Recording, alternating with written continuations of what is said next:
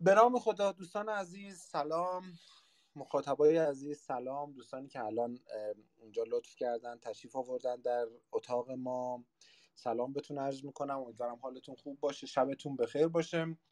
اینجا کافه ویستاسیه، در حقیقت یک خدمتی از مجموعه بیستاسی. من هادی افشاری به عنوان یکی از اعضای تیم بیستاسی به همراه فاطمه هیدری و محمد نجفی عزیز در خدمت شما هستیم در بیستاسی، و کار ما و مأموریت ما رسیدگی به دغدغه های بیستاسی ساله هاست. در مورد اونها داریم صحبت میکنیم، تلاش میکنیم که دنیا رو برای اونها جای بهتری تبدیل کنیم.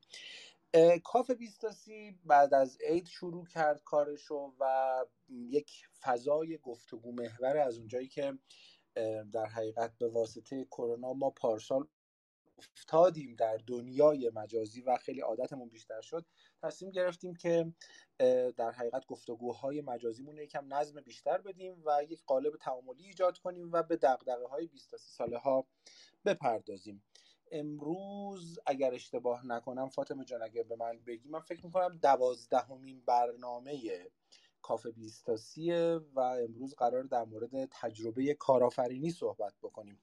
در خدمت جناب دکتر فرزیپور و جناب دکتر داوری هستیم و قراره که گفتگویی در حوزه کارآفرینی و تجربه اون داشته باشیم. البته تاکید ما همیشه توجه به 23 ساله هاست و امیدواریم که این گفتگو راهگشا باشه برای دوستانی که به این حوزه علاقه‌مندن. قبل از اینکه از میهمانان عزیزمون خواهش کنم که بحث رو شروع کنن، یادآوری میکنم که این گفتگو ضبط میشه، بعداً با مقداری ادیت و لول کردن صداها انشالله به پادکست تبدیل میشه و در پادکست کافه بیستاسی منتشر میشه. در تمام پادگیرها اگر شما سرچ کنید یا جستجو کنید کافه بیستاسی ما رو پیدا بکنید و خیلی ممنون میشیم که سابسکرایب کنید. و قبل از اینکه کارمون رو شروع کنیم، یه اتاقمون بالا هست، یه خونه کوچولومون بالا هست به اسم بیستاسی که این کلاب ماست و ازتون خواهش میکنم که این رو هم فالو کنید تا بتونیم این جامعه رو بزرگتر و بزرگترش کنیم تا به دغدغه های 23 ساله ها بیشتر بپردازیم. من اجازه میخوام که گفتگو رو شروع کنیم. من یه سری سوالا آماده کردم ولی خب سعی میکنیم گفتگومون رو محدود به اون سوالا نکنیم. من میخوام اول از همه از دوتا میهمان عزیز دعوت کنم که خیلی کوتاه در مورد خودشون و سوابقشون بفرمایند تا احیانا اگر از بیننده ها شنونده ها هنوز ممکنه آشنا نباشن با این بزرگواران ناماشنا، در حقیقت اون آشنایی ایجاد بشه و بعد بریم سراغ موضوع اصلی. از کدوم بزرگوار شروع کنیم؟ میتونیم بر اساس حروف الفبا بریم و یا اگه روش دیگه خودتون میدونید. آقای دکتر داوری میخواین شما شروع بفرمایید؟ من ترجیحاً که آقای دکتر فرزیپور صحبت بکنن، تجارب ارزنده‌تری دارن نسبت به ما، تجربه بیشتری دارن و بعد من هم در خدمتتون هستم. بزرگوار هستین. من حالا سازماندهی بحثمون هم به این شیوه خواهد بود که حالا سوالاتو که مطرح میکنیم هر دو عزیز میخوایم در حقیقت زحمت بکشن جواب بدن تا اینکه بتونیم با نظرات مختلف آشنا بشیم و بشنویم. میخوایم برای معرفی حالا شما یا آقای دکتر فرزیپور شروع بفرمایید. آقای دکتر فرزیپور شما میخواین شروع کنید؟ دکتر داوری فکر کنم که من اومدم بودن دیگه، بر مبنای اومدن حساب کنید، بعدم بریم سراغ محمد عزیز. بسیار خوب. من میگم از تعارف بذاریم کنار و از همون حروف الفبا شروع کنیم و آقای داوری بفرمایید در خدمتتون هستم. ازم به حضور شما که سوال سختی معرفی کردن. خب من حالا اگر بخوام بگم شناسنامه علی داوری هستم، متولد 1 مهر سال 56، اصلیتم بچه شهرره، حالا اصلیتم اصفهانیه ولی به هر حال در شهرره یا همون شاه عبدالعظیم به دنیا آمدم، بزرگ شدم و در واقع خب تو دبیرستان رشته ریاضی خوندم، دانشگاه رشته مدیریت دولتی در دانشگاه علامه سال 75 تموم شدم، سال 79 فارغ التحصیل شدم، فوق لیسانسم رو در دانشگاه تهران خوندم. بعد فوق لیسانسم رو که خوندم خب به هر حال دوره‌ای بود که دیگه من حالا سن 22 23 سال بودم و وارد فضای کاری شدم که خب حالا در مورد اونم صحبت می‌کنم، موضوع اصلی بحث ما هست. و بعد از اون بود که خب به حال چون عاشق خارج رفتن بودم، خلاصه مجبور شدم که برم خدمت سربازی که برم خارج از کشور. مرتب منظم رفتم و وقتی که خب سربازیم تموم شد، خب به حال حالا به قول معروف هم می‌خواستم اپلای بکنم، هم می‌خواستم شروع به کار بکنم، چون یک پروسه چند ساله بود. بگم تنبلی کردم، جدی نگرفتم و البته فضای اون سالها با فضای الانم متفاوت بود. من دارم از دهه 80 صحبت می‌کنم، در واقع فضای برای سال‌های 83 84 هست. خب نرفتم آلمان و همینجا ادامه تحصیل دادم در مقطع دکترا در دانشگاه علامه طباطبایی و سال 85 وارد شدم. سال 89 فارغ التحصیل شدم و سال 89 که فارغ التحصیل شدم، سال 90 که از علمی دانشگاه تهران شدم، از عملاً کار اجرایی رو رها کردم. ببینید اون سالهای اول کارم هم خیلی مسئله بود، یعنی از این جهت خیلی حساس بودم روی اینکه شما حضور تمام وقت داشته باشید، تا الان که در خدمت عزیزان هستم. واقعیت اینه که سال 90 که ازدواج کردم، یک پسر 3 ساله دارم که گهگداری عکسش رو خلاصه در اینستاگرام میگذارم، سینا رو. این حالا وضعیت خب به حال حالا شاید بگم یه شرح حال کلی، اما در خصوص خب این که به حال حالا خود بحث 20 تا 30 اگر بخوام صحبتی انجام بدم، میتونم آقای هادی میتونم شروع کنم برم روی این بحث، یا فعلا باید دست نگه دارم روی این؟ من فکر کنم بد نباشه که اول یه در حقیقت از آقای دکتر فرزیپور هم خواهش کنم که یه معرفی انجام بدن تا دوستان آشنا بشن و ببینن که ما برای چی این میهمانان عزیز دعوت کردیم و بعد وارد اصل بحث بشیم. ممنون میشم اگه دکتر شما بفرمایید. بله مرسی هادی جان. من همیشه سر کلاس وقتی سنمو میگم بچه‌ها سورپرایز میشن، چون میانگین در واقع حتی بعضا شرط میذارم روی سن من. آقای دکتر داوری شرط بذارم شما بگین سن من. من متولد اردیبهشت سال 55 هستم، توی آذربایجان شرقی اطراف میانه، توی منطقه اصطلاحاً خوشابه‌های روستایی. تا 5-6 سالگی تو همونجا بودم، بعد اومدیم میانه و بعد من تقریبا از آخرای دبیرستان در واقع اومدم تهران. خیلی اهل درس خوندن نبودم، با درس خیلی میانه‌ای نداشتم، ولی اهل کتاب خوندن بودم. خیلی هر کتابی که اطرافم بود و میخوندم، ولی خیلی با درس نه. با اینکه دانش آموز ریاضی بودم، ولی کلاً به زور در واقع درس‌ها را پاس میکردم و برای همین دانشگاه هم رشته مدیریت قبول شدم، ولی خب دانشگاه ضعیفی، خیلی موضوع این نبود که اصلا روی این حوزه برم جلو. ولیکن انتهای دوره کارشناسیم بود، در دانشگاه پیام نور میخوندم که از طریق یکی از دوستان وسوسه شدم برای ارشد شرکت کنم، ولی خب خوندم و دانشگاه تهران قبول شدم. و بعد از اینکه دانشگاه تهران با دکتر الوانی آشنا شدم، ترمی رو که توی پردیس دانشگاه تهران توی قم بودم، اونجا خب معادلات کلن کاری و ذهنیم در واقع تغییر کرد. تا اون تایم کارهایی که انجام میدادم که میشه دقیقاً 20 و 30 که احتمالاً برخواهیم گشت به این تایم، خیلی کارهای زیاد و پراکنده و متفاوتی انجام میدادم، ولی خب وقتی که وارد دنیای مدیریت شدم به شکل جدی‌تر و به خصوص آشنایی با اساتیدی مثل دکتر الوانی، معادلاتم رو تغییر داد و برای همینه که کلن مسیر شغلی و زندگیم هم از 27 سالگی کاملاً در واقع تغییر پیدا کرد. این حالا فکر کنم یه خلاصه‌ای باشه تا اینجا، که اگه برگردیم حالا اون بخش 20 و 30 رو بیشتر باز می‌کنیم. بسیار عالی، خیلی ممنون از لطفتون. خب جناب دکتر داوری می‌خواید شروع بفرمایید در مورد موضوع در حقیقت 20 تا 30 سالگی و تجربه کارآفرینی. شما بفرمایید موضوعی داریم صحبت کنید تا حدود مثلا 4-5 دقیقه. بسیار خوب. خب ببینید در مورد این بحث 20 تا 30، اولا من تجربه شخصیم رو بگم. خب واقعیت اینه که من در سن 43 سالگی امروز میگم که حساس‌ترین مقطع زندگی کاری آدم دهه 20 تا 30، چون دهه‌ای است که توی این دهه ما امکان آزمون و خطا زیاد داریم. یعنی وقتی من خودم برمیگردم عقب، کارهای عجیب غریب کردم که این کارها رو در دهه 4 زندگیم دیگه نمیتونم انجام بدم. یعنی همش به خودم گوشزد میکنم که دیگه جای خطا نیست، جای اشتباه نیست.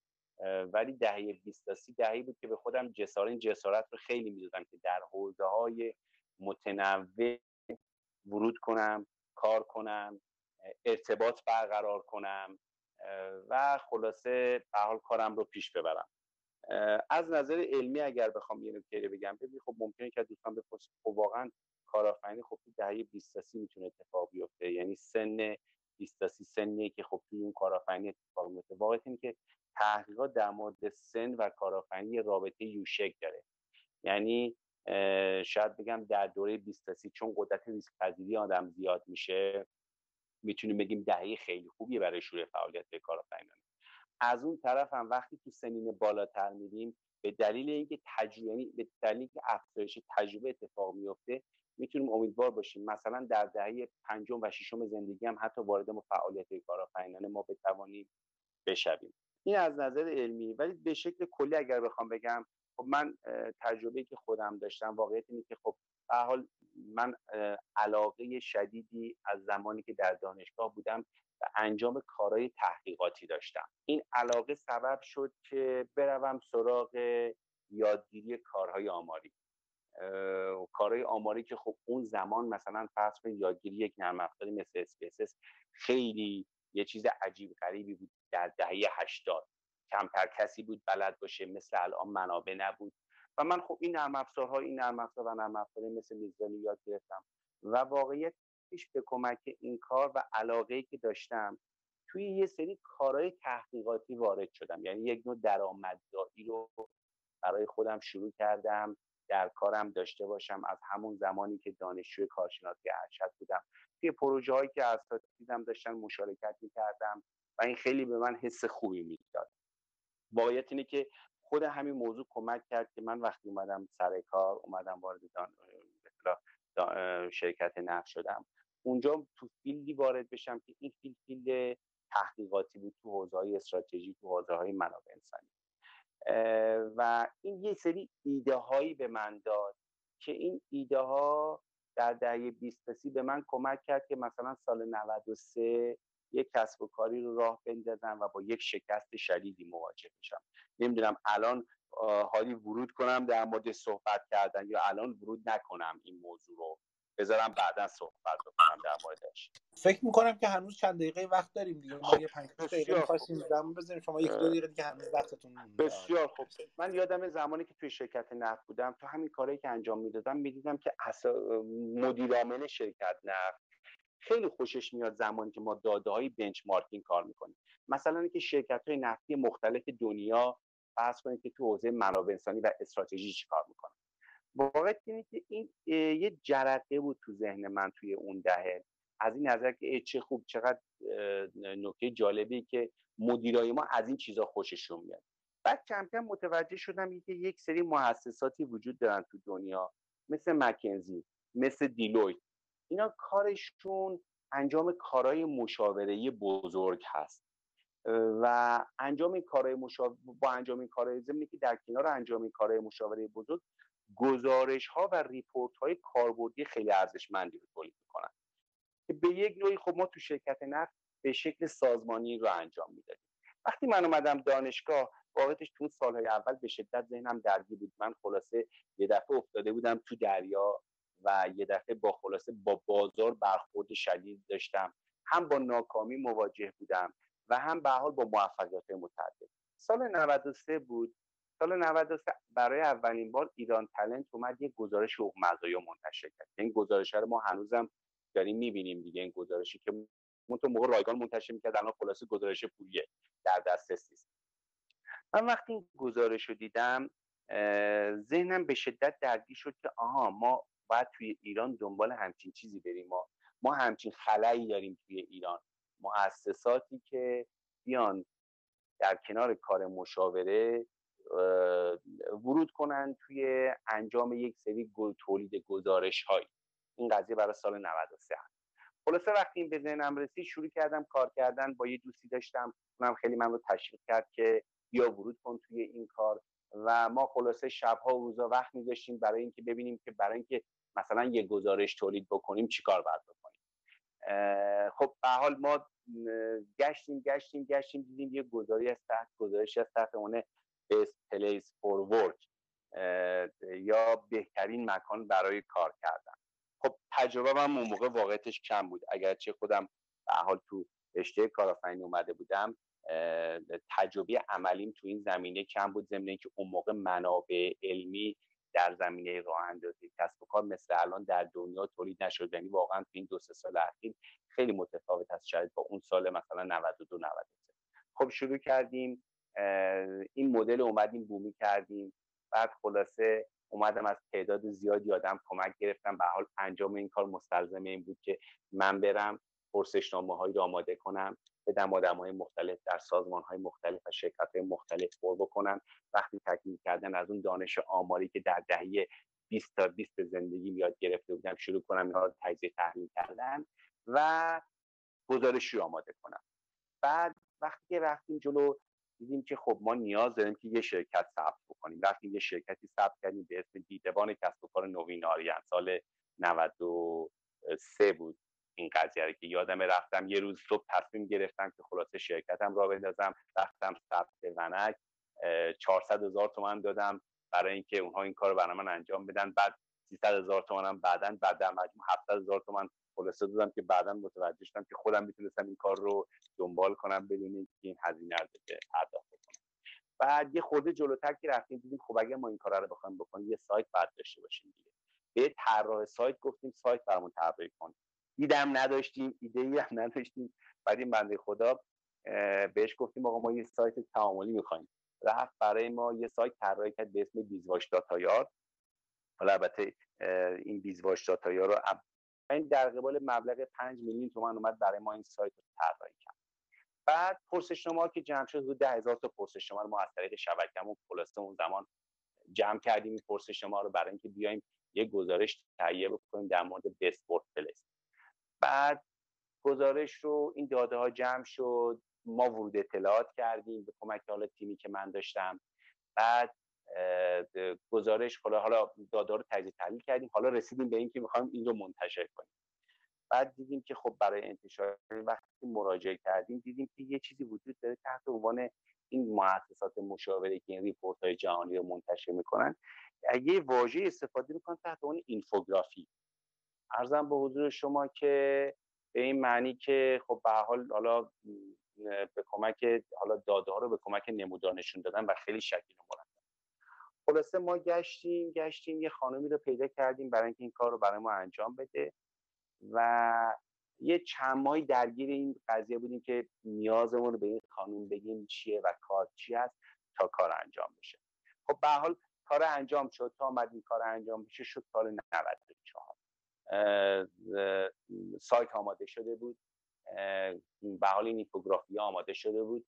بعد چون ما نیاز این سایت رو در وهله نخست خیلی زیاد بزرگیده بودیم، تعریف کرده بودیم، مجبور بودیم هر روز توی این سایت خبر واگذاری بکنیم برای اینکه مثلا فرض کنید که تو الکسا رتبمون بیاد بالا. حالا رتبمون از 100,000 بود، من یادم تا 10,000 ما اومدیم.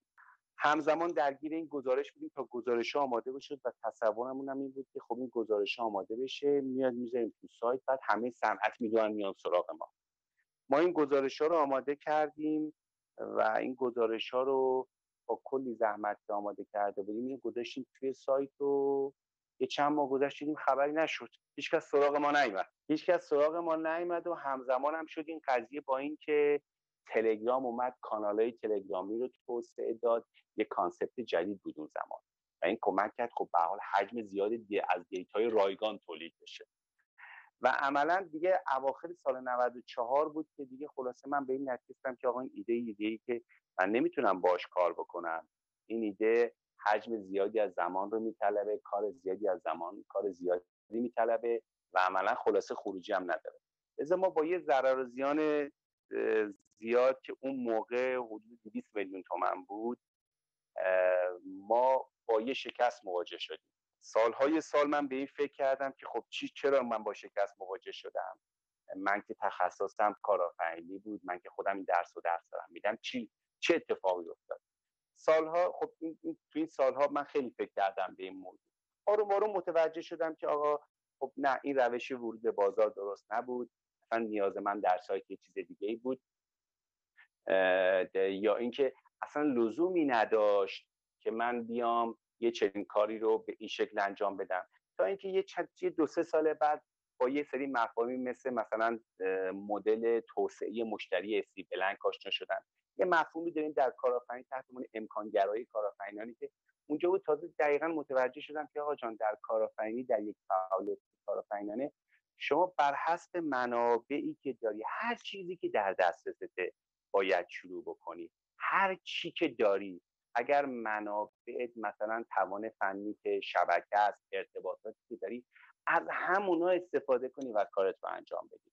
خب به هر حال این تو ذهن من بود، این شکست سال 93، شکستی که خب به هر حال در این حال اعتقاد داشتم این ایده خوبیه، ایده خیلی ارزشمندیه، ولی ما نتونستیم خوب اجرا کنیم.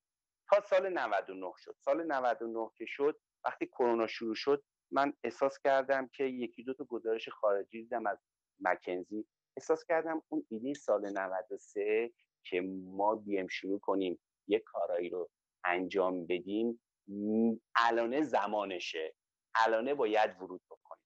این بار از حالا تجربه‌ای که داشتم استفاده کردم. اول رفتم سراغ یه دانشجویی که اونم مثل من سرش درد می‌کرد واسه این کار، آقای دکتر جعفرزاده، البته ایشون موقع فارغ التحصیل شده. از آقای جعفرزاده که مثل من علاقه داشت به این کارا، خواستم شروع کنیم با هم یه گزارشی در مورد کرونا و کسب و کار کار کنیم. و واقعیتش اینه که یه دانشجویی داشتم که یه خود آدم با سلیقه بود، از اونم کمک گرفتم. این بار نرفتم سراغ گرافیست، گفتم آقای جواهرزاده میتونی بیای کمک کنی، یه خورده فونتا، یه خورده شکلا رو درست بکنی توی کار ما. گفت باشه. ما شروع کردیم این بار به حال با این اپروچ و رویکرد جدید کار تو سال 99 شروع کردیم. اولین گزارشمون رو 9/1/99 دادیم در مورد اقدامات ابتکاری کسب و کارها در بحران کرونا. واقعیت اینه که اون موقع خب به هر حال کرونا تازه شروع شده بود و ما از طریق یه واسطه‌ای خلاصه حتی این گزارش رو بردیم، حتی در سطح هیئت دولت هم مطرح شد که آقا یه چنین کاری انجام شده. اینا آمد گزارش ما رو چاپ کرد و ما در تاریخ 16/1 هم به شکل رسمی این گزارش رو خودمون به شکل گزارش PDF با استانداردهای جهانی درآوردیم و در فضای مجازی منتشرش کردیم. منتها این بار با تجربه‌ای که از سال 93 داشتیم دیگه، من اون سایت دیدبان کسب و کارم اون موقع تقریبا دیگه خلاصه دان شده بود، دیگه اصلا کارم نمی‌کرد، ترجیح دادم سایتم نزنم و از طریق شبکه اجتماعی که داشتم، تو کانال‌ها و گروه‌هایی که داشتم می‌فرستادم و دوستام هم کمکم می‌کردن که در توزیع این گزارش‌ها. بعد از این گزارش، گزارش دوم، گزارش سوم، گزارش چهارم، ضمن اینکه فضای کرونا یه امکانات جدیدی رو به ما داد، یه هنجارهای جدیدی رو به وجود آورد، مثل اینکه میشه مثلا به جای اینکه شما در فضای حضوری به آدم‌ها دعوت کنی، کنفرانس برگزار کنی، یه وبینار برگزار کنی. رفتیم سراغ این سمینار از طریق یکی از دوستان، آقای دکتر سیدامید، اون کمک کرد که اولین وبینارمون رو برگزار کنیم. دیدیم چه پلتفرم خوبی، آدما میان به حال اونجا در وبینار شرکت میکنن. خلاصه ما از این ابزارها استفاده کردیم در سال 99 برای اینکه این برند دیدبان کسب و کار رو بشناسونیم. 12 تا گزارش منتشر کردیم. آخرین گزارشمون هم در مورد ریسک‌ها و استراتژی‌های کسب و کار ایران 1400 بود که فروردین منتشر کردیم و بعد از اون چون خورد ماه رمضان و انتخابات ریاست جمهوری دیگه گزارش جدیدی رو ندادیم بیرون، به این دلیل که احساس کردیم فضای انتخاباتی، فضای ماه رمضانه و الان میخوایم بریم سراغ این که گزارش بعدیمون رو، خب یه کارایی انجام دادیم و میخوایم گزارش بعدیمون رو شروع کنیم. و واقعیت اینه که از تجربه‌ای که در سال 93 من به دست آوردم، سال 99 من این کار رو با هزینه بسیار اندک انجام دادم. به جای اینکه از یه طراح سایت کمک بگیرم که امکانات عجیب غریب برای سایتم در نظر بگیره، از یه بنده خدای کمک خواستم در سال 99 که آقا با وردپرس بیا برای من یه سایت بنویس. من امکانم فعلا در همین حدی، میخوام گزارشام فقط توی مرجع منتشر بشه تا بعدن که ما جلوتر رفتیم امکاناتمون بیشتر شد، توانایی‌هامون بیشتر شد، تجربهمون بیشتر شد. حالا مثلا بیایم روی سری موضوعاتی مثل سئو سایت کار کنیم، مثل اینکه هر روز خبر منتشر کنیم، مثل اینکه هر روز گزارش منتشر کنیم، ولی در زمان حال امکانات و توان ما اینها هست. یعنی من از اون تجربه که در دهه 20 تا 30 زندگیم به دست آوردم و اون تجربه کارهای تحقیقاتی بود، این تجربه این بود که آدما و مدیران از گزارش و ریپورت ها با استانداردهای بین‌المللی و شکیل خوششون میاد. یه کاری رو شروع کردم سال 93، این کار شکست خورد. این شکسته به من یک سری ایده های جدیدی داد و سال 99 من با استفاده از اون ایده ها تونستم با استفاده از اون تجربه‌ای که به دست آورده بودم و اون شکست‌ها یک کار جدیدی رو شروع کنم که این کار جدیده هنوز در مرحله توسعه هست. خدا رو شکر توی سال گذشته بازخورد خیلی خوبی رو داشتیم و به حال این بازخوردها هنوز که هنوز برای ما انگیزه بخش هست برای اینکه این کار رو ادامه بدیم. یه مدلی که توی کشور تقریبا یه مدل جدیدی بود و خب البته ایران تلنت اول شروع کرده بود سال 93-94، ولی خب ما به هر حال تونستیم به یه شکل دیگه خب این ایده رو پیاده سازی بکنیم و ببریم جلو. حالا من به هر حال خیلی زیادگویی هم کردم. اختیار داریم، خواهش میکنم. خیلی لطف کردی جناب دکتر، ما از تجربه شما استفاده کردیم. من اجازه بدیم بعداً حالا جنبندی های خودم رو بگم، بریم سراغ آقای دکتر فرضی‌پور و بگیم که سوال اول، یعنی در من خدمت دوستانی که تازه اومدن بگم که ما اینجا داریم در مورد تجربه کارآفرینی به ویژه برای 20 تا 30 ساله ها حرف میزنیم، از تجاربشون و اونچه که میخوان در مورد موضوع حرف بزنن صحبت خواهند کرد. بعد من بخش دوم سری از سوالای مشخص رو از بزرگواران میپرسم و ما در بخش اول هستیم و الان میریم سراغ آقای دکتر فرضی‌پور و تجاربشون. فکر میکنم حرفای جذابی در مورد مؤسسه بهار داشته باشن که خود من هم حتی نشنیدمش تا الان، و البته در مورد هر موضوع دیگه‌ای که به کارآفرینی در 20 تا 30 سالگی ربط داره. آقای دکتر فرضی‌پور میشنویم فرمایشات شما رو. خواهش میکنم. مرسی هادی جان. من اول بگم که اصلا حوزه‌ای که من میخوام بگم مثل بخشی که دکتر داوری گفتن منظم و در یک حوزه نیست، بالاخص که اساساً قبل از بهار حوزه‌هایی که من کار کردم خیلی ربطی به آموزش نداشت و تقریباً در چندین حوزه مختلف بود. این تقریباً تا 25-26 سالگیه. اگه اولین کار رو بگم فکر کنم حدود شاید 10-12 سالگیم بود. پدرم که مدیر عامل تاوانی روستایی بود همزمان یک در واقع سوپرمارکتی خاربار فروشی باز کرده بود و من تو اون سن جلو یه مغازه پدر اومدم و یه دکه هم که نمیشه گفت، انگار که یه چند تا جعبه‌ای که روش مثلا یه سری وسایل گذاشتم و فروختم.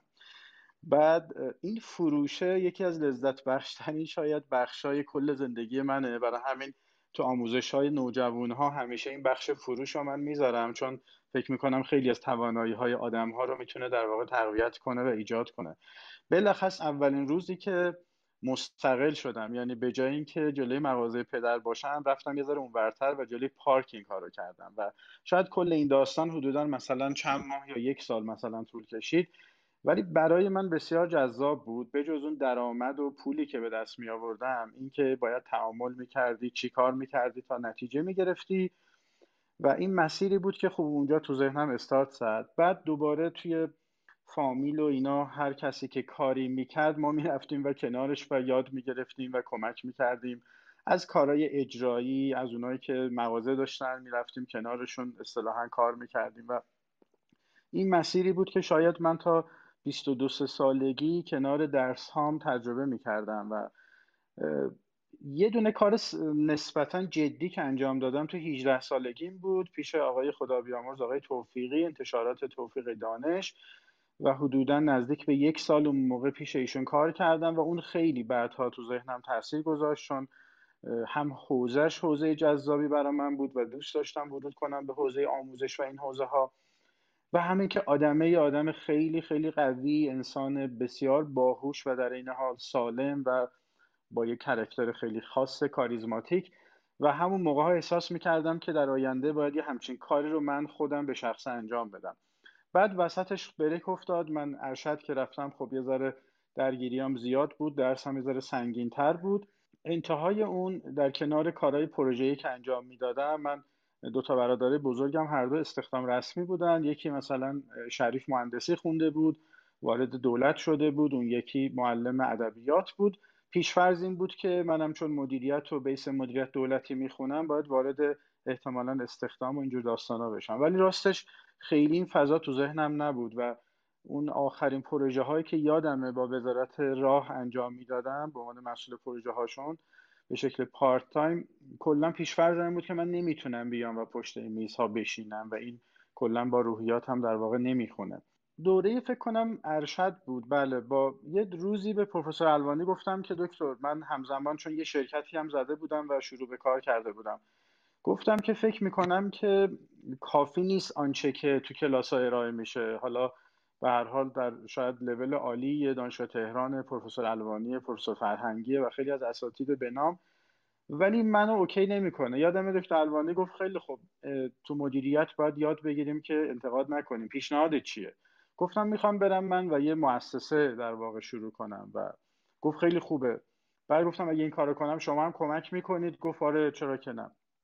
و 20 تقریبا 5 سالم بود که اولین مؤسسه رو به اسم پیشروان مدیریت فردا، که اول مدیریت فردا بود بعد به اسم پیشروان مدیریت فردا، یعنی سال میشه حدوداً 80 شروع به کار کردم. یک کمی رفتیم جلوتر، کارهای مختلف میکردیم، کلاس برگزار میکردیم، به شرکت‌های مختلف، حالا مثلا یه تیمی درست کرده بودیم کمک میکردیم، مشاوره میدادیم، کار حسابداری توش انجام میدادن از دوستانی که تو این حوزه بودن و دو تا چون دوست دیگه و شریک دیگه هم داشتم.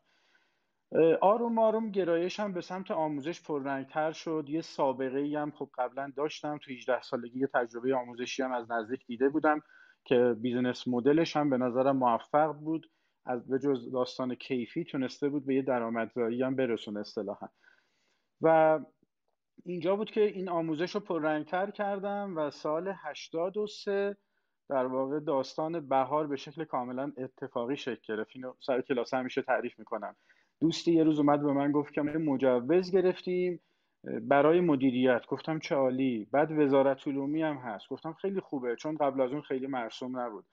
گفت ولی نمیدونیم چیکار کنیم، یک کلاس زبان و اینا گذاشتیم و حتی به این فکر میکنیم که جمعش کنیم، میای با ما همکاری کنی؟ گفتم آره، ولی من فعلا مجموعه خودم هم دارم، اونو نگر میدارم، میام کمکتون میکنم.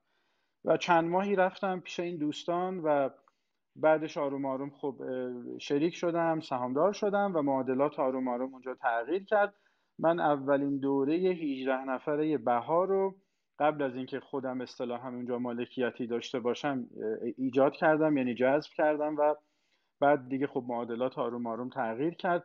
و حالا برای اینکه خیلی دیگه طولانی نکنم در حد یکی دو تا جمله هم بگم که خب استارت با آموزش بود، یعنی توی بهار و به عنوان خب اولین مؤسسه آموزش عالی آزاد با مجوز وزارت علوم بودیم که اصلا اسم ما رو هم وزارت علوم انتخاب کرده بود به اسم بهار که شروع اصطلاحاً این مؤسسات و این دوره ها بود. و ولی خب وقتی رفتیم جلوتر دیگه صرفاً داستان خب آموزش نبود و خب کنار آموزش لازم بود یه اتفاقای دیگه هم بیفته، مشاوره دادن به شرکت ها، بعضا ایجاد سری استارتاپ ها و من تا دلتون بخواد شکست داشتم و اونقدر استارتاپ هایی زدم، هزینه گذاشتم، زمان گذاشتم، بعضا مثلا 1 سال روی پروژه‌ای کار کردیم و بسیار روش انرژی و زمان و هزینه گذاشتیم و آخر سر هم قاعدتاً به نتیجه‌ای نرسیدیم. از مجموع تمام این کارهایی که شاید تو این سال انجام دادم 2-3 تاشون به نتیجه رسیده، به بار رسیده که خب یکیش همین مؤسسه آموزش عالی بهار بوده، یکیش انتشاراتی بوده که در واقع ادامه دادم بعد آقای توفیقی مرحوم، و یکی هم مجموعه اینسپشن بود که از حدوداً سال 90 ایده‌اش آماده شد و 92 شروع کردیم که حالا هم حوزه‌های مشاوره بود و هم حوزه‌های دیگه. اگه خیلی چکیده فقط یه اشاره به 20 تا 30 بکنم که احتمالاً شاید هادی جان سوالای بعدی شما باز باشه، من فقط خیلی خلاصه در حد 30 ثانیه‌ای بگم، اینه که فکر میکنم اون تنوع کاری و اون کارهای متفاوت و اینا که به زعم من بیرفت بود، فکر میکنم راستش کمک کرد بعدها، یعنی انگار به من یه ذهنیتی داد، به دیدگاهی داد، بینشی داد کنار تجربه ها که بعدها که اومدم اون کار اصلی رو یا کارهای اصلی رو پیش ببرم قاعدتاً تونست کمکم بکنه. فکر کنم که تا همین اندازه کافی باشه. من در خدمت شما هستم. خیلی متشکرم جناب فرزیپور عزیز. من به عنوان کسی که افتخار دارم تو مؤسسه بهار هم تدریس میکنم خیلی خوشحال شدم از شنیدن این داستان و این در حقیقت پیشینه. اگه اجازه بدید من تو چند دقیقه فرمایشات دو تا عزیز رو جمع‌بندی کنم برای مخاطبون و بعد بریم سراغ سوالای بعدی. آقای دکتر داوری که در مورد دیدبان کسب و کار و داستان اون در حقیقت فرمایشاتشون رو ارائه کردن، بر مبنای 2 موضوع کارآفرینی رو مطرح کردن، بر مبنای علاقه‌ای که در دوران جوانی داشتن روی آمار و همینطور بر مبنای خرید کردن در بازار وجود داره و اون خلأ داده‌های آماریه اما به واسطه یکی از دامهای رایج کارآفرینی که معمولا کارآفرینا علاقه‌مند به محصولشون میشن و سعی میکنن اون رو به بهترین شکل آماده کنن و بعد به بازار ارائه کنن و از همون روی کردی که آقای استیو بلانک تو کتاب راهنمای کارآفرینان مطرح کرده و آقای دکترم فرمودن، در حقیقت مغایر با اون به MVP کمتر توجه کردن و به هر حال یک تجربه شکستی داشتن که توی فروش مواجه شدن و البته تغییر تکنولوژی و تغییر پارادایم. اما نکته اصلی این بود که ناامید نشدن و بعد از این شکست مجددا مجموعه رو شروع کردن. آقای دکتر فرزیپور به این موضوع اشاره کردن که از کودکی تجربه استقلال زود هنگامو داشتم، ارزش‌های شخصی برای این مبنا که من باید یه کار مستقلی انجام بدم اشاره شد تو فرمایشاتشون، داشتن رول مدل که اتفاقا توی رویکرد رفتاری کارآفرینی خیلی تاثیر داره که اشاره کردم به جناب آقای توفیقی، احساس می‌کنم که قابل توجه بود در فرمایشاتشون. و بعد اشاره کردم به خلأ موجود، یعنی ناکافی بودن آموزش‌های مدیریت کاربردی و اینکه تجارب گذشته یه جا جمع میشه. و اما یه نکته بسیار مهمی که کارآفرینا علی‌رغم این تصور بیرونی که ممکنه کارآفرینای موفق رو همه ببینیم، اون تعداد بسیار بسیار بسیار زیاد شکست رو معمولا در بیرون مردم نمیبینن که به این نکته اشاره کردن. امیدوارم که خیلی سریع تونسته باشم جمع‌بندی کرده باشم. خب بریم سراغ سوالاتی که من میخوام بپرسم دونه دونه. اولین سوالی که میخوام بپرسم اینه که اصلا یه کارآفرین آموزش، اولین سوالی که میخوام بپرسم اینه که یک کارآفرین موفق به آموزش رسمی کارآفرینی اصلا نیاز داره؟ یعنی سوالم اینجوری میتونم بپرسم، کارآفرینی چقدر ذاتی و چقدر اکتسابیه؟ از آقای دکتر داوری میخوام خواهش کنم که در حد 3 دقیقه به این سوال جواب بدن تا بعد بریم سراغ آقای دکتر فرضی. ببینید واقعیت اینه که خب من شاید اگر حالا بر حسب منابعی که وجود داره جواب بدم به این موضوع شاید بد نباشه. نگاه کنید ما به منابعی که مراجعه میکنیم، یعنی تحقیقات کارآفرینی که در دنیا داره انجام میشه، بحث اینه که بحث تحصیلات رصد نیست، پذیر باشه، در یه محیط مناسب قرار گرفته باشه، خیلی به حال اهمیت بیشتری داره. یعنی لزوماً ما نبایستی آموزش رسمی در حوزه کارآفرینی داشته باشیم یا در حوزه کسب و کار، اما آموزش‌هایی که در حوزه کسب و کار و کارآفرینی هست میتونه دید بهتری بده به فرد، میتونه به فرد کمک بکنه.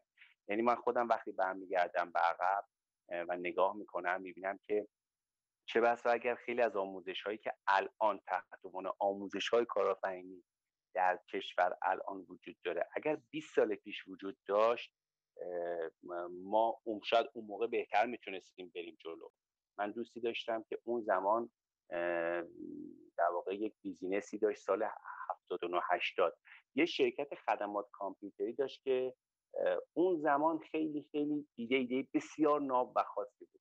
یک بار حدود 1 ماه پیش با هم صحبت میکردیم، یه حرف جالبی میزد، میگو اگر اون چیزی که تحت عنوان استارتاپ اکسلراتور در واقع اون زمان وجود داشت یا آموزش‌های مرتبط اگر وجود داشت برای ما، چه بسا اون موقع ما میتونستیم موفق باشیم یا قدم‌هایی رو برداریم که این قدم‌ها قدم‌های در واقع حالا مناسب تری باشه. یعنی من خیلی تاکید ندارم روی اینکه بگم آموزش میتونه خیلی کمک کننده باشه. من صحبت آقای فرضی‌پور رو در واقع نکته قشنگی رو گفتن، اون خاطره که در سن 12 سالگی وارد فروش شدن. یعنی به حال اینکه شما تو چه خانواده‌ای قرار بگیری، اینکه به شما به حال از شما خواسته بشه که بری دنبال درآمدزایی و درآمد داشته باشی، خیلی میتونه به حال کمک کننده باشه توی این قضیه. چون خود من واقعیتش با دون آموزش متضاد تو این زمینه مواجه بودم. حالا جلوتر کارآفرینی ذاتیه چقدر اکتسابیه؟ یه 20 تا 30 ساله باید چیکار کنه؟ بره بشینه یاد بگیره، بره تجربه کنه. از یه طرف شما میگین تجربه کنه، از اون طرف هم خب یه مؤسسه آموزشی دارید. چیکار باید بکنیم؟ کلاس‌ها تو اولین جلسه سمینار ورود به MBA میگم مدیریت و اینا ذاتی اکتسابی، میگم اگه الان بگیم که ذاتیه که کلا باید تعطیل کنیم بریم، ما کسب و کارمون از دست میدیم. راستش اینه که همه صحبت‌های دکتر داوری رو من تایید می‌کنم و برای اینکه خیلی تکراری دیگه نشه، نگاه من اینه که در کنار همه این بحث‌ها و این صحبت‌ها یه بحث دیگری هم وجود داره. اشاره میخوام بکنم به آموزش و کلا حالا آموزش‌های رسمی. وقتی میگیم آموزش، بدون تردید آموزش میتونه کمک کننده باشه، ولی وقتی میگیم حالا رسمی و غیر رسمی، اینجا میتونه خب اما اگر وجود داشته باشه. الزاماً میدونیم که کارآفرینا ممکنه که الزاماً تحصیلات رسمی و آکادمیک نداشته باشن، ولی اصلا معنیش این نیست که اهل آموزش نبودن، اهل کتاب خوندن و مطالعه کردن نبودن. یعنی همچین چیزی قاعدتاً درست نیست و اتفاقاً داشتن دانش و تخصص و تجربه خیلی متمرکز در یه حوزه قاعدتاً یکی از شرایط اولیه ورود به یه حوزه کارآفرینی هست. و یه نکته خیلی چالشی هم بگم که در کنار اینکه آموزش رسمی هم تأثیر دارد، بعضن آموزش رسمی رو یه جاهایی برعکس هم دیدن که البته اینا مقاله های چالشیه که احتمالاً حالا دکتر داوری مسلط هستن به اینا، و اونم اینه که انگار اون آموزش رسمیه یه جا میتونه به ذهن چارچوب بده یا با آگاهی خیلی طبقه بندی شده آکادمیک ممکنه ریسک پذیری آدما رو بالا بیاره و اینا خب موضوعاتی که راستش روش چالش میشه. حالا من نمیگم که قطعا اینطوری هست یا نیست، ولی اینا جزء بحث‌های چالشی هست که تو این حوزه سال‌هاست داره مطرح میشه. فقط یه نکته خیلی مهم بگم، راستش امروز اینکه بخشی از کارآفرینی ذاتیه فکر نمی‌کنم روش تردیدی داشته باشیم، قطعا بخشش ذاتی هست، ولی راستش امروزه آموزش نیازه. و اگه جایی میشنویم که یکی میگه که آقا مگه این همه کارآفرین ندیدی در گذشته که اینا آموزش ندیدن و مدرسه نرفتن و گذشته، خب داستانش فرق داره. 30 سال پیش، 40 سال پیش، حتی 20 سال پیش، 15 سال پیش اصلا اداره کردن و ایجاد یک کسب و کار یه جنس دیگه بود.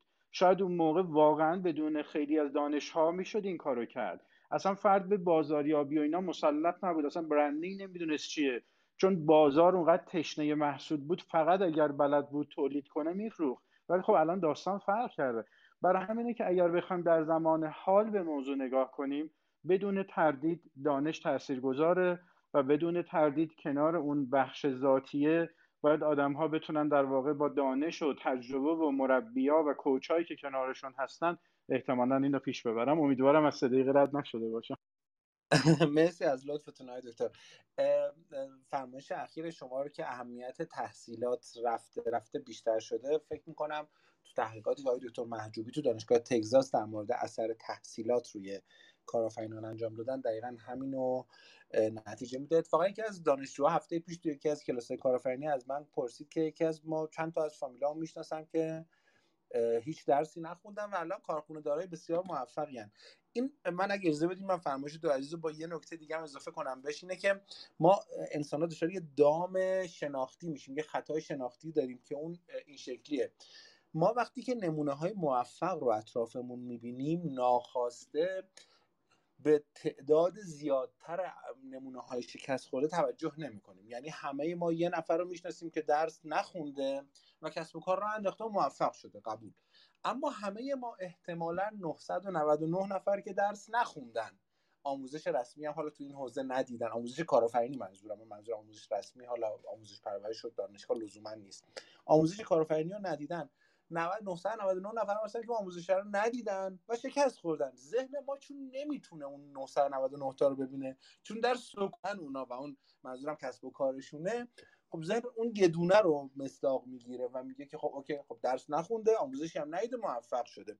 بنابراین اگه ذهنمون یه ذره بازتر کنیم و نمونه‌های شکست خورده رو به دنبالش باشیم، اون وقت می‌فهمیم که هر کسب و کار موفقی لزوماً قرار نیست تکرار کردن اون مدل ما رو موفق بکنه، چون احتمالاً 999 تا دیجیکالا یا شبیه اون داشتیم که شکست خورده، یه دونه شده دیجیکالا. پس لزوماً تکیه کردن به یه نمونه موفق نباید ذهن ما رو دچار خطا بکنه.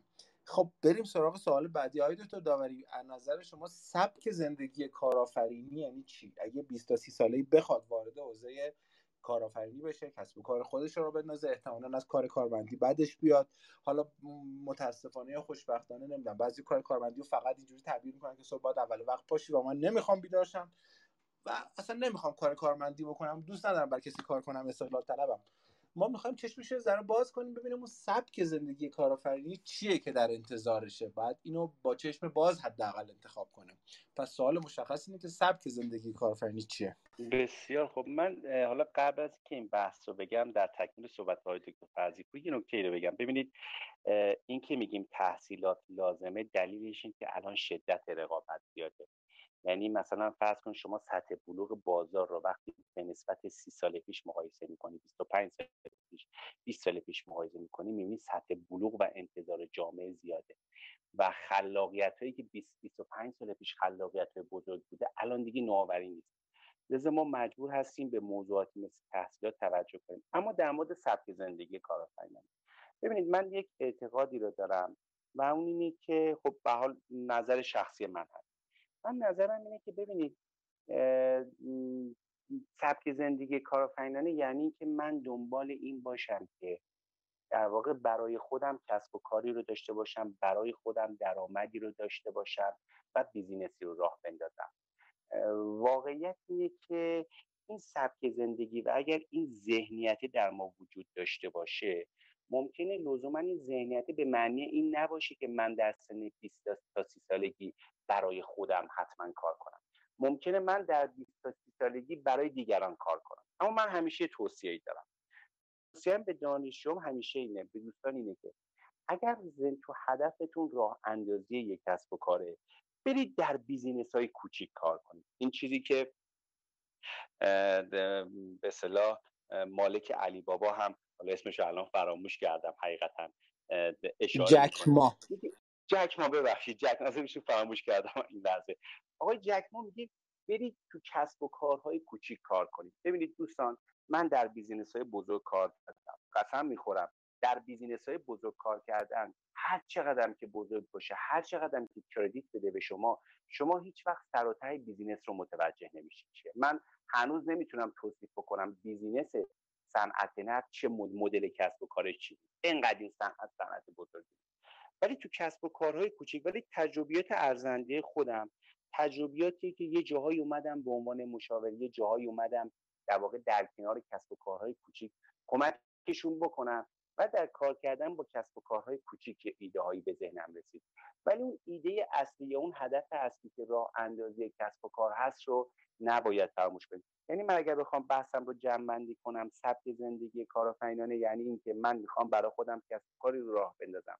لزوما راه اندازی کسب و کاره به معنی این نیست که من تا فارغ التحصیل شدم از دانشگاه، همین امروز که فوق لیسانسم رو از دانشکده کارآفرینی گرفتم، برم بیزینسی رو برای خودم راه بندازم. نه، این ممکنه به این معنی باشه که من یه چند سبایی برم توی شرکت کوچیک کار کنم، توی اون حوزه‌ای که علاقه دارم ورود کنم، توی کسب و کار کوچیک. چرا میگم کسب و کار کوچیک؟ به خاطر اینکه بیزینس مدل ها رو توی کسب و کارهای کوچیک میشه فهمید.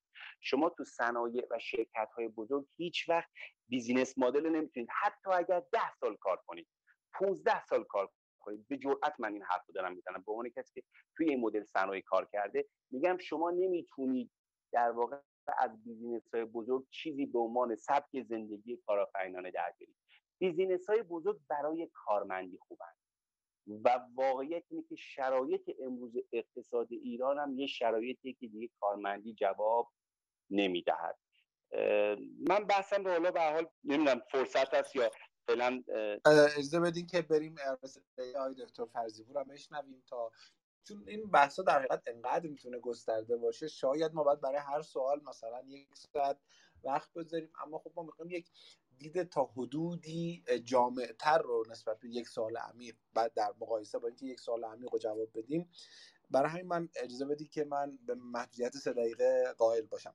آقای دکتر فرضی‌پور، شما بفرمایید که اگه من به عنوان یک آدم 20 تا 30 ساله، حالا این استعاره همیشه گفتیم دیگه از 18 تا 35 میتونه باشه یا حتی کمتر یا بیشتر، بخوام وارد دنیای کارآفرینی بشم، چی الان بدونم که بعدن تو زوم نخوره، شوکه نشم؟ چی بعد از سبک زندگی کارآفرینانه بدونم؟ من به نظرم حالا میخوام از یه زاویه دیگه نگاه کنم به قضیه. مثلا همیشه تو بحثای اختیار و مسئولیت این بحث رو مطرح میکنم که کسانی که میخوان تو سازمان ارتقا پیدا کنن، و وقتی میرن تو پوزیشن های بالاتر هم مسئولیت بیشتری دارن، هم اختیارات بیشتر. خیلی وقتا از پایین که نگاه میکنن و مسئولیت‌ها رو نمیبینن، فقط اون اختیارا رو میبینن، براشون جذاب هم هست. داستان کارآفرینی هم یه کمی اینجوریه، انگار از بیرون آدما دستاوردهای کارآفرین‌ها رو دارن میبینن و خروجی خیلی وقتا کارشون رو میبینن، مثلا به امکانات مالی که رسیدن رو میبینن، یا اینکه بعضن شاید آزادی عمل و آزادی تایم دارن، مثل کارمند مجبور نیستن در یه تایم مثلا مشخص شاید بیان. ولی وقتی که وارد دنیای کارآفرینی میشی، خب داستان خیلی متفاوت تره. دنیای واقعی کارآفرینی یعنی که شما وارد یه جنگ تمام عیار قراره بشی، قراره که کلی ریسک بکنی، نه فقط ریسک مالی، قراره ریسک مالی بکنی، در واقع ریسک حسی بکنی، از نظر روان قراره دوچار چالش بشی، قراره یه ادعایی با خودت و با دیگران ترک کنی، بعد بری تو کار و اگه نتیجه نگیری کلی اصطلاحاً تبعات داره. یکی از این کارآفرینان معروف رو، شاید حالا خودشون نیست، من اسمشون رو نیارم بهتر باشه، توی یکی از همین کلاس‌ها دعوت کرده بودیم هادی جان، ازش پرسیدم بچه‌ها که گفت آره خیلی روزای سخت داشتم، و بعد گفتن خب قبلا داشتی دیگه، بعد یه خندید و گفت من همین چند روز پیش بازداشت بودم، همین هفته گذشته سر اینکه یه نیرو ازم شکایت کرده بود یک شب تا صبح تو بازداشتگاه منو نگه داشتن، یه کارآفرینی با مجموعه مثلا بالای 1000 نفر. راستش آره، دنیای واقعی و زندگی واقعی کارآفرینان داستان‌های این شکلی هم داره. برای چیزایی که به دست میارن خیلی وقتا خیلی چیزا رو هم از دست میدن و آدمایی که ورود میکنن باید آماده همچین چیزی و همچین چالنجی باشن. یه بار بچهای ما 20 ساله رو بردیم توی کارخونه، من به بچه‌ها گفتم میخوام بریم اونجا برای اینکه از یه زاویه دیگه هم موضوع رو ببینیم، چون از دور ممکنه که موضوعات جذاب باشه ولی وقتی میری اونجا، مثلا یکی از مالکین اومد گفت من سالیان سال اولین نفر اومدم و آخرین نفر مثلا از اینجا رفتم، اگه میخوای برای همچین موضوعی خودتون آماده کنید باید تا تهش بدونید که قراره با چی مواجه بشین. من صحبتم تموم شد. خیلی متشکرم دکتر.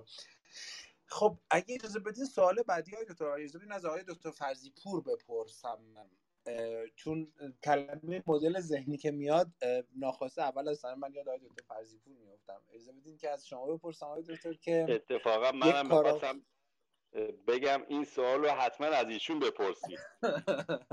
لطف دارید. آقای دکتر فرضی پور، برای کارآفرین شد اصلا سوال اینه که آقا هر کسی باید کارآفرین بشه یا نه؟ آقا نش لزوما میگیم آقا کارمندی این روزا جواب نمیده، کارآفرینی جذابیتایی داره، تبش همین روزا اومده طبیعتا دیگه، اینقدر استارتاپ و استارتاپ ویکند و اکوسیستم توسعه پیدا کرده. ورود به همچین حوزه‌ای چه مدل ذهنی میخواد؟ اصلا مدل ذهنی یعنی چی؟ شاید 23 ساله‌ها کمتر با این موضوع آشنا بشن. میشه در حقیقت در مورد توضیح بدید آقای دکتر فرضی پور؟ بله خواهش میکنم. اگه بخوام به اون سوال به شکل کلی جواب بدم که آیا هر کسی باید کارآفرین بشه، جواب با قطعیت نه از نظر من، بر مبنای تجربه که شاید تو این سالها با چند هزار نفر از نزدیک کار کردیم، آموزش دیدیم، جواب واقعا نه. شاید برای آدم‌ها یه ذره بعضن دلهره آور باشه یا خوششون نیاد یا دوست داشته باشن اون دروغ شیرینه رو بشنون که هر کسی هر کاری میتواند انجام بدهد. راستش شاید هر کسی هر کاری بتونه انجام بده، ولی چرا باید برای چیزی که ساخته نشدیم ورود کنیم؟ آره کارآفرینی قطعاً یه بخشیش در واقع به یه منتالیته هم نیاز داره. در واقع مدل ذهنی یعنی این که ما دنیا رو چطور میبینیم، مدل ذهنی اینه که در موقعیت‌هایی که همه شرایط یکسانه، چی میشه که دوتا آدم تصمیم‌های متفاوتی میگیرن.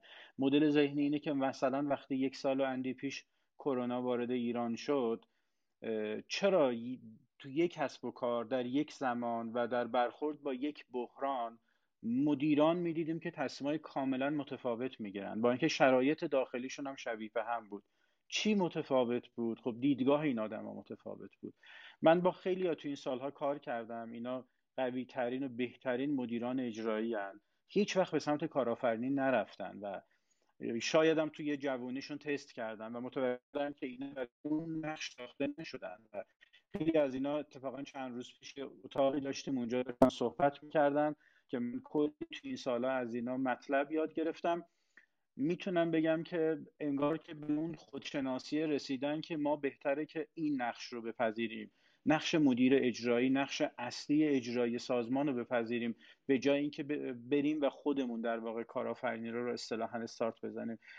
اگه بخوام تو چند تا کلید خیلی خلاصه بگم کارآفرین‌ها رو که هادی جان خودت خب متخصصی و در این تیم حوزه داری کار می‌کنی، سال‌ها تدریس می‌کنی، دکتر داوری هم همینطور، جنبندی اغلب نظریه‌هایی که تو این حوزه هست که من هم مطالعه خودم و مطالعه کیفی کمی خودم هم اینو تایید میکنه.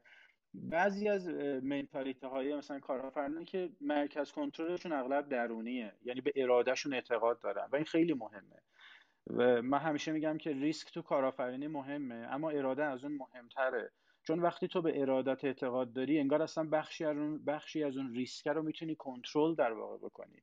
اعتقاد به این که اینا تعیین کنندن، اعتقاد به این که این میخواد این محصول رو در یه ورژن جدید درست کنه و خیلی محدودیت‌های بیرونی رو نمیخواد روش تمرکز کنه، میخواد روی این تمرکز کنه که این چه کاری میتونه انجام بده. انگیزه‌های درونی بیشتری هم دارن، یعنی برعکس تصویر بیرونی که ما فکر می‌کنیم کارآفرینا صرفاً دنبال پولن، نه راستش خیلی وقتا انگیزه‌های درونی موضوع اصلیشونه. البته یکی از خروجی‌هاشون میشه پول، درآمد و چیزهای دیگه، ولی خیلی بعیده یه کارآفرین این همه سختی رو بکشه صرفاً برای پول، چون که احتمالاً اگه فقط موضوعش انگیزه بیرونی و پول بود یه جا دیگه خسته میشد، میگفت ولش کن این کسب و کار نتیجه نداد برم یه جا دیگه. اما اگه چندین سال وایساده باید انگیزه‌های بیشتری احتمالاً پشتش وجود داشته باشه. تمرکز اینجا خیلی باز خودش رو نشون میده، یعنی اینکه روی چیزی وایسی و اونقدر تلاش کنی تا اصطلاحاً نتیجه بگیری در واقع ازش. شم و شهود دارن، حالا چه شهود به بازار و کسب و کار، چه شم مالی و یه نگرش خوب سرمایه‌گذاری دارن تقریبا خیلی هاشون، و بحث باز بودن ذهن رو دارن به نسبت میانگین، شاید خیلی وقتا خلاق‌تر عمل میکنن. توی هدفهاشون به نسبت بقیه ابسس بیشتری دارن، تمرکز رو هدف بالاتری دارن، یعنی وقتی میخوان یه چیز رو انجام بدن تا انجامش ندادن اصطلاحاً بیخیالش نمیشن و در عین حال سهلگیرن. یعنی چی سهلگیرن؟ یعنی چیزی که خیلی از دانشمندا و شاید اساتید خیلی خیلی علمی دانشگاهی نتونن داشته باشن. یعنی یه جا میتونن از اون کمالگرایی بیان بیرون، یه جاهایی میتونه به این فکر کنه اوکی ما اینو میسازیم بهترینش نیست، بعد میریم هی اصلاحش میکنیم.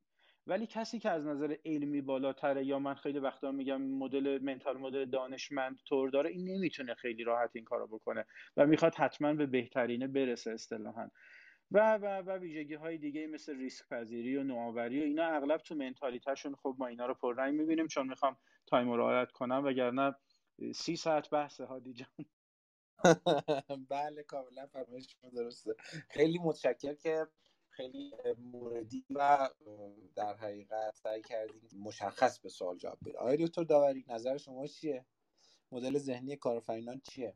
واقعیت اینه که اولا من یه سلامی داشتم با آقای دکتر بختیاری، من دیدم ایشون هم اینجا هستن عزادم و سلام داشته باشم به ایشون. واقعیت اینه که خب آقای دکتر فرزیپور به حال کامل و جامع گفتن در مورد بحث منتال مدل. ببینید من با این صحبت موافقم که همه افراد لزوما کارآفرین نمیشن و ما عادت داریم که آدم‌ها رو فقط در واقع در اون به اصطلاح نوک قله ببینیم و به اون فرایند و در واقع مسیری که این افراد طی کردن توجه نداشتیم و نداریم.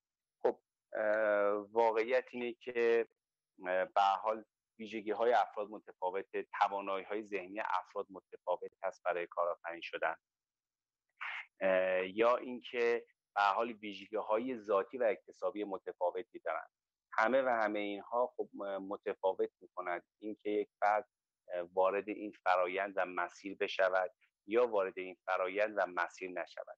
من نکته ظریفی که آقای دکتر فرزیپور گفتم، ببینید بخشی از این فرایند واقعا دستیابی به پول نیست. یعنی وقتی شما فکر می‌کنی، وقتی که به حال ما زندگی حالا افراد مختلف رو می‌خونیم یا می‌بینیم شما نمی‌تونی ببینید همه چیز رو بذاریم بر اساس اینکه ما میخواییم مثلا فرض کنیم که توسعه یک کسب و کاری رو بدیم با این هدف که فقط درآمدزایی بکنیم. من گهگداری پیش میاد با کارآفرینی مواجهم که اصلا ثروتی بی حد و حصری دارن، عجیب غریب، ولی میبینی از تلاش و کار دست بر نمیدارن.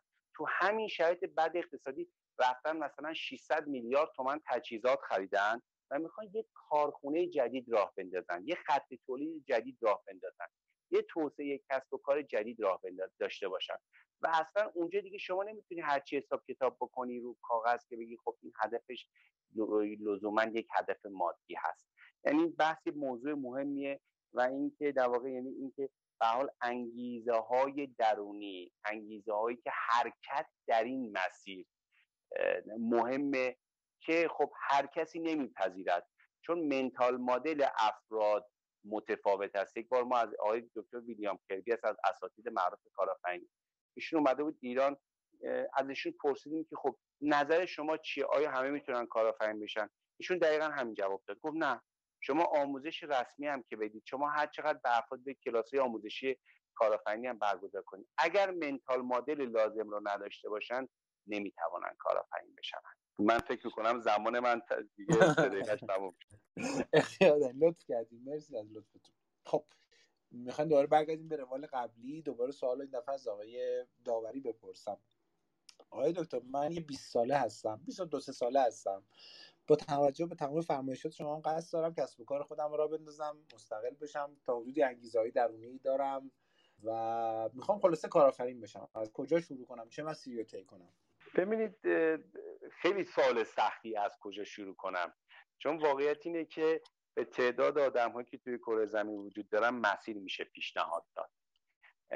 من تنها چیزی که فکر میکنم، ببینید، داشتن این هدف که من یک کسب و کاری میخوام برای خودم داشته باشم، به نظر من مهمترین موضوع، یعنی اون بحث که گفتیم سبک زندگی یا داشتن یک ایده و اینکه حرکت در این مسیر و تجربه اندوزی و آزمون و خطا.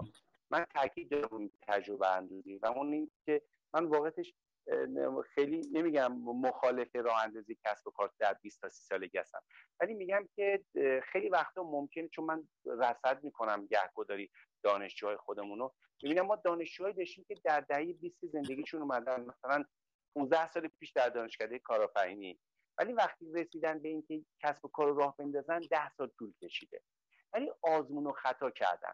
دهه 20 تا 30 دهه طلاییه که ما فرصت آزمون و خطا داریم، ما فرصت سرک کشیدن به حوزه‌های مختلف، کنجکاوی کردن و انجام انواع و اقسام کارهای مختلف رو از سر کنجکاوی داشته باشیم. من این رو میتونم بگم، ولی این که بگم دقیقاً از چه مسیری، واقعیتش خیلی موافق نیستم بگم از چه مسیری. ممکنه یه فرد اینو از مسیر تحصیلات دانشگاهی بره مثلا رشته نرم افزار بخونه، بره تو بحث‌های شیرینگ اکانومی وارد بشه، بره روی این که مثلا فرض کنید یا در رشته مدیریت درس بخونه، بازاریابی بخونه، کارآفرینی بخونه، بره روی اینستاگرام مارکتینگ کار بکنه. خب چیزایی که در دوره ما نبود. یا نه، ممکنه یه فردی باشه که برود مثلا در یه سری از صنایع بی تو بی ورود کنه، کار کنه، میدونید؟ یا نه ممکنه که به حال یه فردی باشه که مثلا به شکل تصادفی، من موردایی هم بوده که مثلا فرد به حال کارآفرینی که دوستی داشتم که در صنعت پوشاک داشته کار میکرده، به شکل تصادفی رفته دیده در یک جای آگهی زدن که آقا ما نیرو میخوایم استخدام کنیم، 22 سالش بوده، گفته خب من که بیکارم، بذار برم خب توی مغازه پوشاک فروشی تو تیراژ کار کنم. بعد رفته اونجا مشغول به کار شده، بعد راوچا رو یاد گرفته، یه 5-6 ماه مونده اونجا، بعد رفته برای خودش اولین مغازه رو زده. یعنی میخوام بگم به تعداد آدم‌ها راه حل و سلوشن وجود داره، ولی من چیزی که با قطعیت میتونم بگم آزمون و خطا کردن، چیزی که ویژگی دهه 20 تا 30 و ثمره اونها رو میتونیم ما در دهه‌های بعد ببینیم. یعنی من وقتی به گذشته برمیگردم میتونم بگم به جرئت کارهایی که تو دهه 20 تا 30 انجام دادم، خب بوده یه کارهایی که هیچ وقت برای من نتیجه‌ای هم نداشته، ولی میتونم مثال‌های زیادی بزنم از کارهایی که انجام دادم در دهه 20 تا 30 و در دهه 44 زندگی خودم دارم ثمره اونها رو می‌بینم. من بحثم رو تموم می‌کنم اینجا دیگه، حالا فکر کنم زمان محبت می‌کنید دکتر. خیلی متشکرم از لطفتون. آقای دکتر فرزی پور، من یه آدم 22 ساله هستم، علاقه‌مندم به کارآفرینی و میخوام کارآفرین بشم. چیکار کنم؟ از کجا شروع کنم؟ چه مسیری برم؟ فکر کنم دکتر داوری تقریبا کامل و جامع گفت. باز فکر میکنم که اگر من بخوام نکته تکمیلی بگم که همون بحث رو تکرار نکنم، یه بحثی قبل ترها بود که توی 30 الی 40 بیشترین حجم انگار و میزان کارآفرینی تو دنیا اتفاق افتاده، یعنی آدم ها که 30 تا 40 هن. یه کمی خب این اومده پایین تر به دلایل مختلف. حالا یکیش میتونه این داستانه دیجیتال و اینا باشه که سرعت رسیدن به اوج کسب و کار و زمانش مثلا کمتر کرده، یا در دسترس بودن مثلا تجربه و بخصوص دانش برای آدم ها تو سنین پایین، یه کمی خب اینو پایین تر آورده. ولی منم با دکتر موافقم از این لحاظ که قطعاً معنیش این نیست که این باید اون تجربه وجود نداشته باشه. اگر یکی میخواد توی 20 تا 30 وارد کارآفرینی بشه، حالا دانش و تجربه و مربیان خوب و الگوهای خوب و همه این قاعدتاً کنار هم حالا باشه که خیلی میتونه عالی‌تر کمک کنه، بعضاً ممکنه همه اینا رو یکی نداشته باشه کنارش. ولی اتفاقی که قاعدتاً میفته اینه، توی 20 تا 30 آدم‌ها باید احتمالاً از راه‌های مختلف دانش و تجربه لازم رو به دست بیارن برای جایی که بتونن استارت اصلی خودشون رو بزنن. حالا این میتونه دانشگاه باشه، آموزش‌های مختلف باشه، کنار آدم‌های مهمی که تجربه‌های خوب داشتن قرار گرفتن باشه، خودشون تجربه کردن اینها در جاهای مختلف بودن باشه. من خیلی وقتا مثلا دوستان اصلا کلا از من سوالی از موضوعات مختلف میپرسن. اولین راستش سوالم اینه که سن نشون میپرسن. البته که خب سن همه چی نیست، چون مدل ذهنی آدما بعضن میتونه داستان رو تغییر بده. ولی به خاطر این سن رو میپرسم که مثلا میگه من 2 سال اینجا بودم، 1 سال اینجام، 1 سال بعد اونجام، این ایراد داره. میگم چند سالته؟ مثلا میگه 24. میگم نه اوکیه، تا از 18 شروع کردی تا 24 چند تا حوزه رو چرخیدی، ایرادی نداره. هرچند که خب تو جذب نیرو بعضا شرکت‌ها به این ایراد میگیرن، ولی از یه جا به بعد 25 6 7 به بعد آروم آروم باید دیگه تمرکزتو داشته باشی. چه حالا بخوای کارآفرین بشی، چه بخوای برای خودت یه مسیر شغلی درست کنی، باید دیگه از یه جا به بعد تمرکزتو اصطلاحاً بیشتر کنی. ولی قبلش ایراد نداره، قبلش این پراکندگی، کارهای پراکنده، تجربه‌های پراکنده، حتی رشته‌های تحصیلی پراکنده، کتاب‌های پراکنده ایرادی نداره، چون داره همش به تو دیدگاه میده، تجربه میده که بعدها بتونی در واقع این رو شروع کنی. اما این که دقیقاً بگیم که فرد چطور باید استارت بزنه، این رو بذارید من معکوس بگم.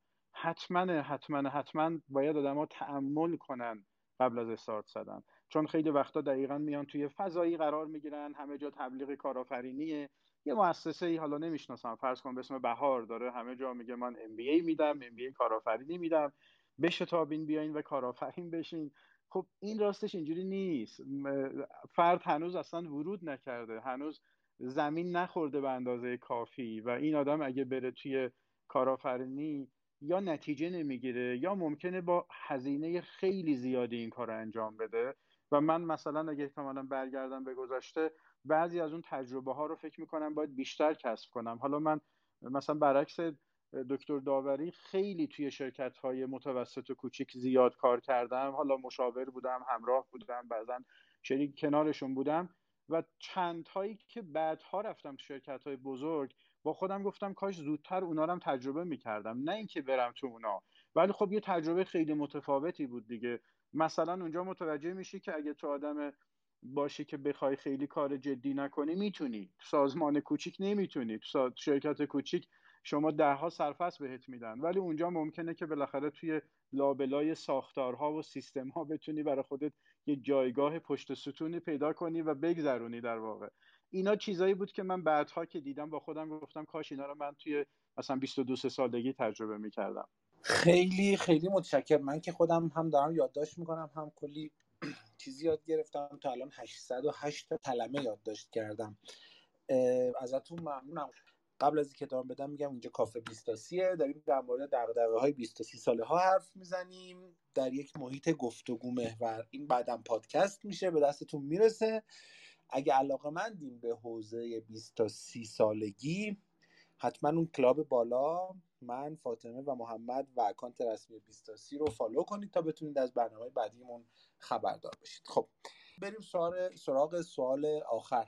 آیه دکتر داوری، حرف پایانی شما به 20 تا 30 ساله ها چیه؟ من حرف پایانی تجربه کردن در دهه 20 تا 30، تجربه‌ای که هدف اون باشه راه اندازی یک کسب و کار برای خودمون، چون عصر طلایی این کار دهه 20 تا 30 است. همین. خیلی هم عالی، مختصر و مفید، و البته اگه صحبت دیگه ای هم دارید الان وقتش نیست دکتر. نه، من این رو واقعیتش گفتم. من به دانشجوام همیشه توصیه میکنم، در دانشگاه میگم واقعا قدر 20 تا 30 سالگیتون رو بدونید. به خصوص الان امکاناتی وجود داره که در دوره ما نبود. ببینید امروز رقابت زیاده، ولی نسبت به 20 سال پیش شما در فضای مجازی چیزایی رو میتونی پیدا کنی یا ورود به حوزه‌ای که اصلا در دوره ما به حال معنا نداشت. شما نگاه کنید، مثلا یکیش همین اینستاگرام مارکتینگ، یک نمونه و مثالش، یا اینکه شما اگر یک دانش نرم افزاری داشته باشی میتونی به هر حال یه برنامه بنویسی، یه اپ بنویسی، چیزی که من بلد نیستم خودم. یعنی بعضی وقتا این دانشجوها رو که میبینم حسرت میخورم، میگم آقا اینا واقعا خوش به حالشون میتونن یه کارایی بکنن که ما نمیتونیم انجام بدیم. اینها به هر حال فرصتایی که وجود داره در کنار امکان تجربیاتی که در دهه 20 تا 30 وجود داره برای اینکه بشه یه کارهای خوبی رو انجام داد. و خب هنوزم تو حوزه‌های مثل آیتی، حوزه‌های مثل شیرینگ اکانومی جای کار زیاد هست، به خصوص اینکه بحران کرونا وابستگی ما رو به حوزه‌های حالا تجارت الکترونیک و حوزه‌های اینگونه زیاد کرد که این حوزه هم همونجور که آقای دکتر فرضی‌پور گفتن حوزه‌هایی هستن که الان میانگین سنی کارآفرین شدن رو پایین‌تر آوردن. یعنی شما وقتی مراجعه میکنید به زندگی خیلی از کارآفرینان در قبل، اکثر کارآفرینان معروفی که ما از اونها صحبت میکنیم مثل جف بزوس و دیگران کسانی هستن که در حوزه آیتی دارن کار میکنن و در یه سنی شروع کردن که در یک دوره شروع کردن که جوان بودن، در حالی که خب شما این رو در خیلی از صنایع و حوزه‌های دیگه به این شکل نمی‌بینید. مرسی از لطفتون، خیلی متشکرم. به تجربه کردن، به هدف داشتن برای راه اندازی کسب و کار و همینطور تمرکز روی دانش‌های جدید و به ویژه آیتی هر چه زودتر اشاره کردین شما. آقای دکتر فرضی‌پور، توصیه پایانی شما به 20 تا 30 ساله ها چیه؟ من هم فکر میکنم همون تجربه کردن که تجربه باید باشه قاعدتاً. من زندگی کردن رو هم توصیه میکنم، در این حال که باید مصمم باشن برای زندگیشون و برای خودشون بتونن یه مسیر شغلی و خوب بسازن. در این حال زندگی کردن رو هم فراموش نکنن، فرصت شکست رو از دست ندن، فرصت‌های من میگم حتی از آزمون خطا فراتر، فرصت خطا، فرصت شکست، اینا همه فرصت‌هایی که ما نیاز داریم. حتی از نظر روانی بعضی وقتا این شکست‌ها رو اگر تو اون سن‌ها تجربه نکنیم بعداً میتونه برای ما مشکل ساز بشه و فشار روانی بیشتری بعدها به ما ایجاد کنه. اگر تو اون سن تجربه کنیم ازش یه جورایی رد میشیم انگار، و احتمالاً باید خب خوشبین باشیم. در این جامعه به هر حال با مشکلات زیاد باید خودمونو یعنی خوشبین باشیم که به خیلی چیزای خوب برسیم، ولی برای بدترین ها همیشه خودمونو آماده کنیم، برای بدترین گزینه ها، بدترین آپشن ها. من این مدل ذهنی است که خیلی بهش اعتقاد دارم که بعضی از آموزش ها آدم ها رو به سمت خوشبینی میبرند، بعضی ها هم کلا بدبینی. من میگم نه، اتفاقا باید خوشبین بود، امیدوار بود، ولی در این حال هم خودمون رو همیشه آماده کنیم برای بدترین حالتهایی که ممکنه باهاشون مواجه بشیم. صحبتم تمام شد هادی جان. خیلی متشکرم. به قول معروف we hope for best but we prepare for worst رو شما اشاره کردید و به درستی. خب بریم سراغ محمد و فاطمه. من امروز خیلی حرف زدم بچه، شما خیلی ساکت بودید دیگه، نوبت شماست که بیایم بالا و یه صحبتی بکنید و بعدم بریم سراغ دوستان عزیزمون. ممنون هادی از اینکه زحمت کشیدی و گفتگوی امشب رو در واقع پیش بردی. متشکرم ازت. اگه اجازه بدین کلام پایانی رو از دوستان بشنویم و بعد خداحافظی کنیم. فرمایشی دارین آقای دکتر هر دو عزیز میهمان؟ من تشکر میکنم واقعا بابت وقتی که گذاشتند و امیدوارم که حالا برنامه امشب یه مقدار گفتم از این موضوعی بود که دوتا از دوستانی که به خصوص خیلی دست تو آموزش داشتن، ولی فکر میکنم در آینده ما یه سری از بچه‌های شاید حتی جوون 20 تا 30 ساله‌ای که تجربه بیزینس را انداختن دارن و هماهنگ کنیم. خیلی ازتون ممنونم که توجه کردید. با کافه 20 تا 30 در خدمت شما تشکر میکنم. من به عنوان یکی از اعضای تیم 20 تا 30 در کنار محمد و فاطمه از همتون ممنون. خوبی براتون میکنیم و به امید دیدارتون. باز هم از میهمانای عزیزمون میگیم که وقتشون در اختیار ما قرار دادن.